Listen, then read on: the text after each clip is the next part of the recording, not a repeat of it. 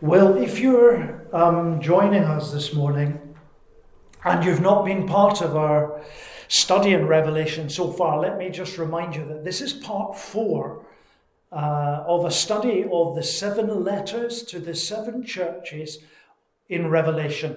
Part one, we look at the author, John. In part two, we look at a wonderful picture a wonderful revelation of the Lord Jesus in the second part of chapter 1. In Revelation chapter 2, we start the letters to the seven churches, and last week we dealt with the church in Ephesus. And uh, this week we're coming to part 4, the second church, the church in Smyrna. And this is Jesus speaking directly into a church. The time is about AD 90. We're getting on for 60 years after the death and resurrection of Jesus. And the picture that John sees is of Jesus walking through his church. The resurrected, ascended Lord Jesus is walking through the churches and he sees everything that's going on and he has words of encouragement to bring to the church, and words of instruction, and at times, words of rebuke. So, shall we get our Bibles? Uh, even better, get your notepad and your pen, and let's read. So, it's Revelation, the last book in the Bible. It's chapter 2. And it's verse 8. To the angel of the church in Smyrna, write These are the words of him who is the first and last, who died and who came to life again. I know your afflictions and your poverty, yet you are rich. I know the slander of those who say they are Jews and are not but are of the synagogue of Satan. Don't be afraid of what you are about to suffer. I tell you, the devil will put some of you in prison to test you, and you will suffer persecution for ten days. Be faithful even to the point of death, and I will give you the crown of life. He who has an ear, let him hear what the Spirit says to the churches. He who overcomes will not be hurt at all by the second death. Now, I will dig deeper on Wednesday. I will deal with this passage as a whole. I will unpack things that I don't have time to do this morning. So please, please uh, go to our YouTube channel and look for Digging Deeper on the playlists and find Smyrna. And there I will be able to just fill you in with other things. But as always in this series, I want to fix on one particular thought. And here is the, the thought I know your afflictions and your poverty, yet you are rich. This is a rich church. I don't get the opportunity to visit many churches because it's my work day, because it's my ministry. Unless I am preaching in another church, I am usually preaching in this church. So I don't get the opportunity to move round often. Maybe when I'm on holiday, or if I was on a break, I would visit a church. Now, when you go to a new church, church you've not been to before, what is it that you are interested in? What is it that fascinates you? Uh, are you interested in the sort of people that are there? Are you interested in the sort of fabric, uh, the sort of appearance that it has? Are you interested in the type of worship or what kind of preaching? Well, let, you, let me let you into a little secret. Um, when I visit a new church, one of the things that interests me is what kind of a sound desk do they have? What kind of a sound system? Now, I've been brought up in music and the world of recording and all of that, so I'm interested in these things. What kind of sound desk? What kind of presentation software are they using when they project their songs and their, their videos and whatnot? What kind of a website are they operating? What kind of a social media setup do they have? Even to the point of looking at the notices.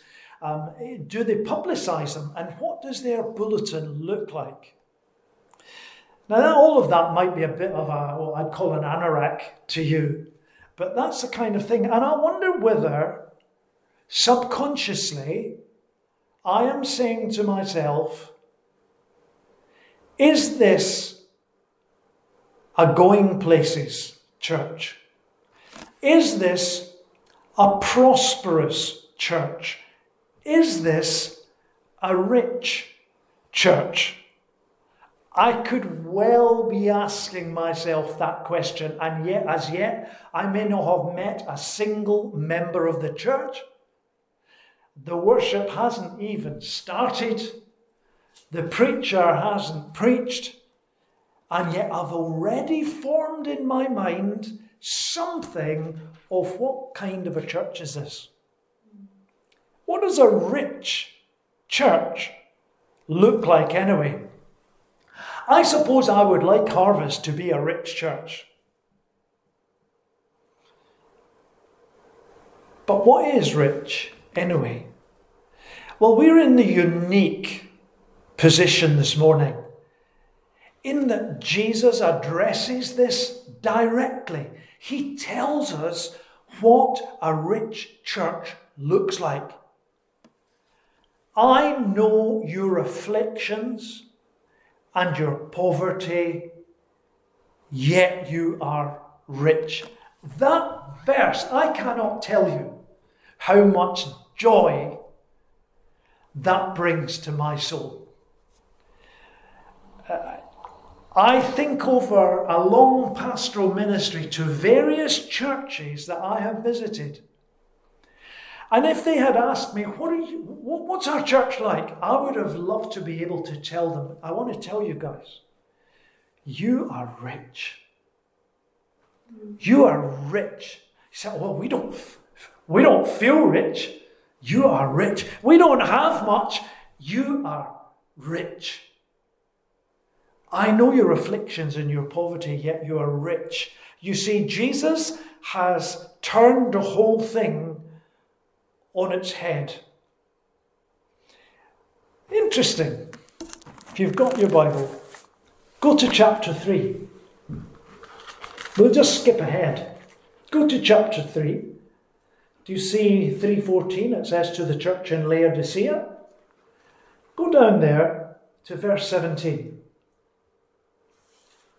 3:17. You say, that's the church in Laodicea, you say, I am rich. I have acquired wealth.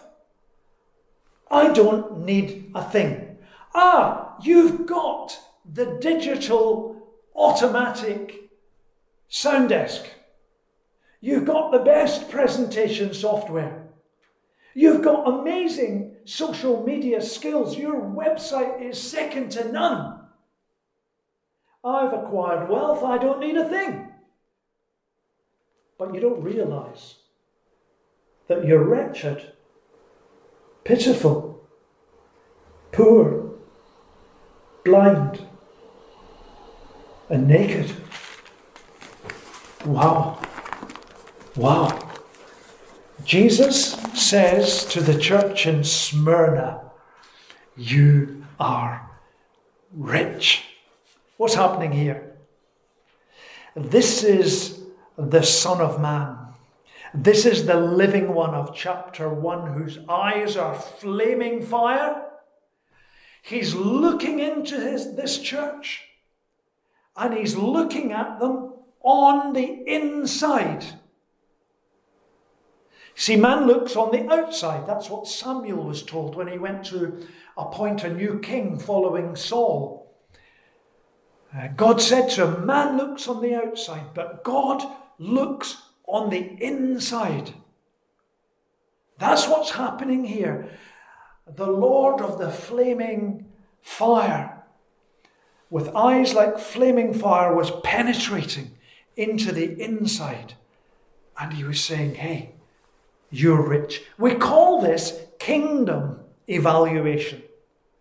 We're talking this morning about kingdom wealth, and I want to just briefly give you some tips about kingdom wealth, and you might see them if you're lucky on the screen.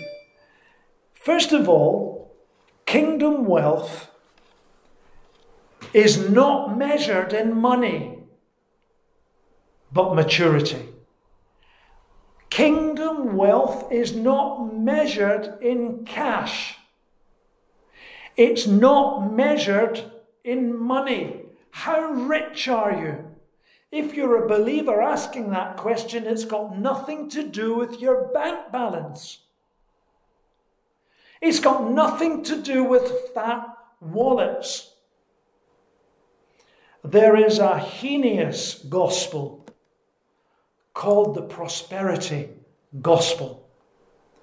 And it's a gospel that says if you come to Christ, in broad terms, if you come to Christ and if you put Him first in your life, you will have a fat wallet.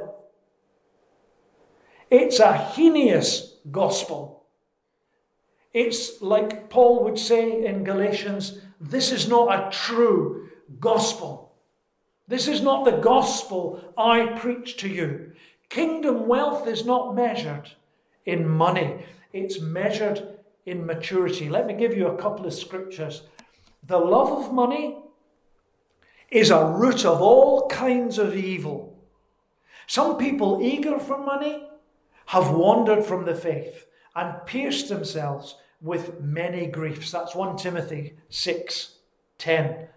Notice it doesn't say money, is a root of all evil. It says the love of money. So don't get me wrong. There's nothing wrong with earning money. In fact, if the Lord prospers you in that area such that you have a lot of money, uh, then you have a lot of potential to bless kingdom work. And I know that many of you do. There's nothing wrong with prospering, but let me tell you, your richness as a believer in the Lord Jesus Christ is not measured at NatWest. It's measured by your maturity. The writer to the Hebrews 13, verse 5 keep your lives free from the love of money and be content with what you have. Don't miss that. Be content with what you have. It's one of the secrets to peace in your life. Just to be content with what you have. Yes, maybe you're saying, Lord, I would like a little bit more. Lord, I would like to go a little bit further. Lord, I'd like to reach a little bit higher. But be content with what you have because God has said, I will never leave you, nor will I forsake you. I'm here. I'm with you. What more could you want? So, kingdom wealth is about maturity. Kingdom wealth is not measured in ability, it's measured in availability. Let me show you what I mean. Here's Luke 9. Five thousand hungry men.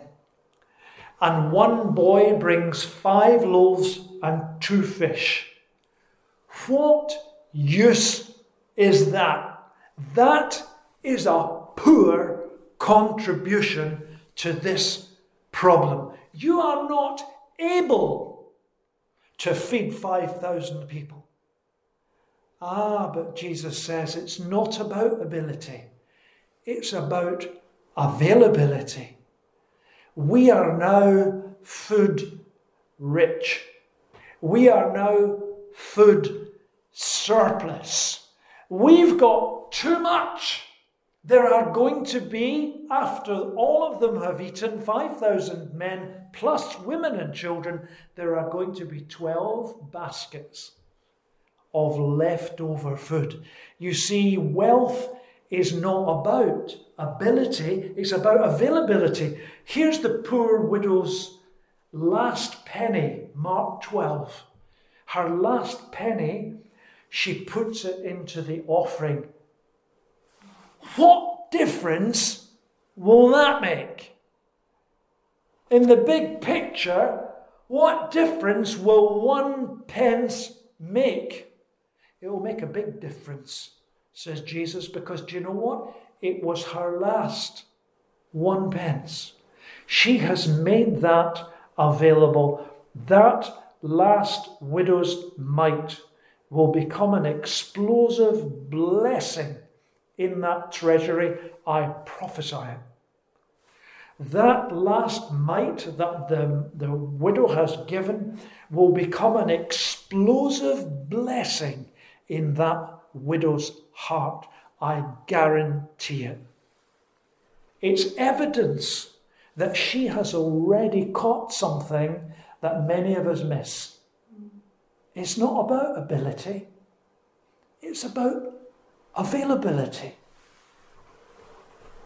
Exodus 4 Moses, what's that in your hand? Well, it's a staff, but what can a staff do? I've got to get my people out of Pharaoh's grasp. I've got to lead hundreds of thousands of people out of slavery in Egypt and into the promised land. And all I've got to use is a staff. Yes, says God, but it's available. That staff is a Red Sea dividing staff. I speak over that staff the ability to part seas, and it's available. So, kingdom wealth has more to do with availability than ability. What do you have to make available to God? Kingdom wealth is not measured by persecution, but by perseverance. What do I mean by that? Jesus says, I know your afflictions. And the word for affliction can just as easily be translated persecution, and probably persecution was a better word. I know your persecutions, but you're rich. This is a church in trouble. They must surely be doing something wrong. Churches are not meant to be in trouble. Churches are full of overcomers. Churches are full of men and women of faith. They must be doing something wrong. No? You see, when things go bad for a believer, have things gone bad for you? When things go bad for a believer, sometimes it's because they've been downright stupid. Things have gone wrong for me because I've been stupid, because I've been rebellious, because I've been sinful, because I didn't listen to God.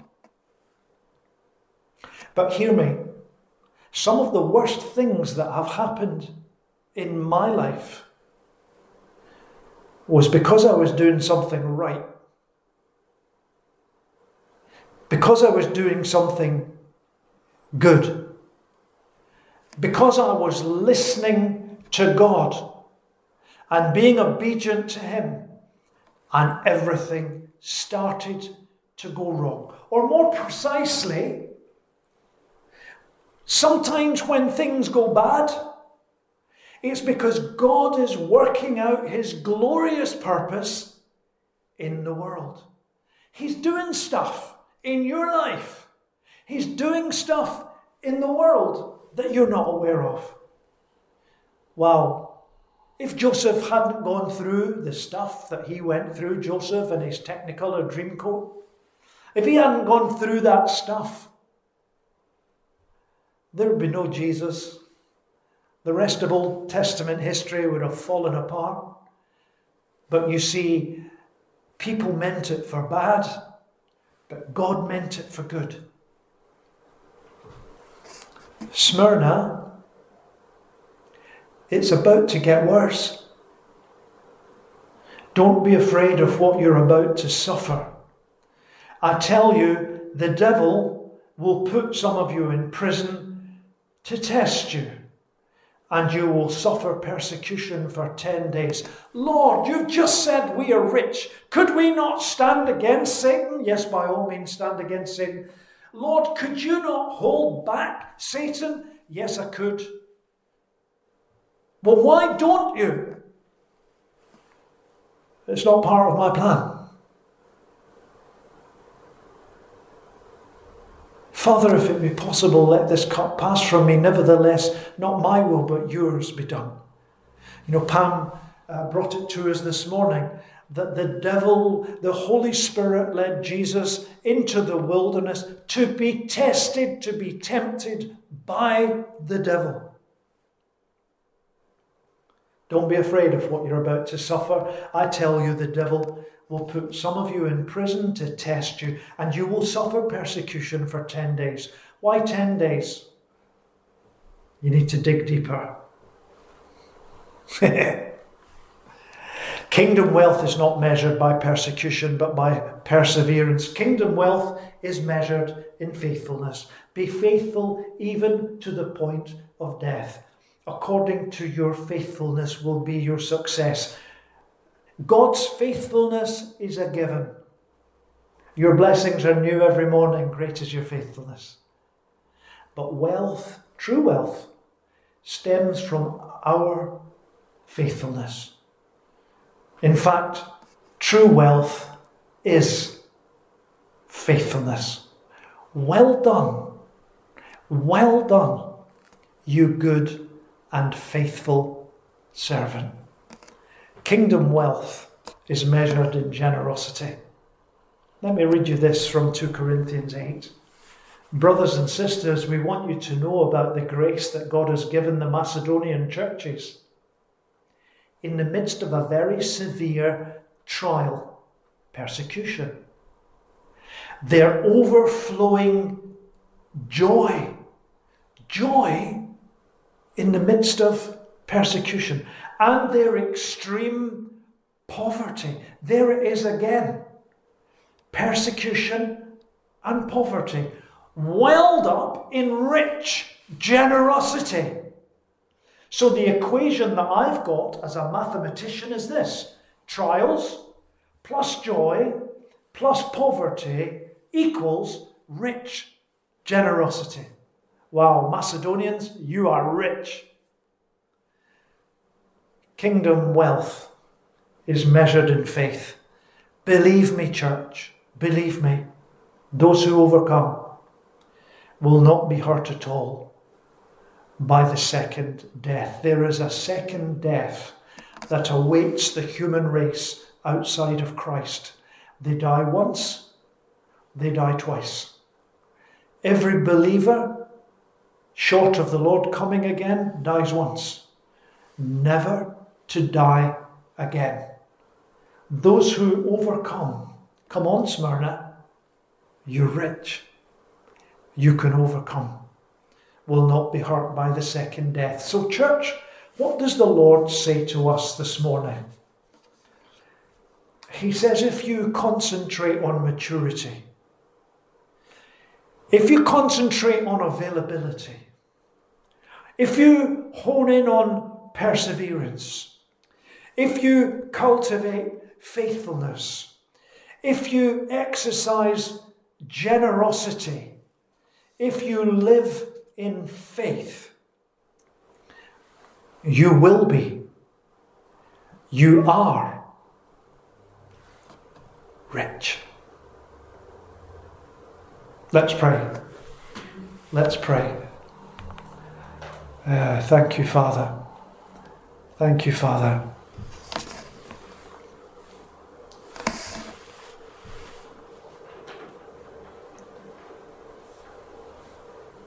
Father, how I would love your Son to speak over Harvest Church. You are rich. Father, I pray for all the flock that I oversee, for every individual member of that flock. And I pray for myself and I ask you, Lord, that we might be obedient to your word, that we might put these principles into action, that we would be more concerned about the wallet of our heart and what is in there than the wallet in our pockets and what is in there. And that God, you would say, I am pleased with you. I am pleased with you.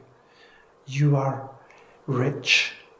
Help us, each one of us, Father, to be rich in Christ, in Jesus' name. Amen.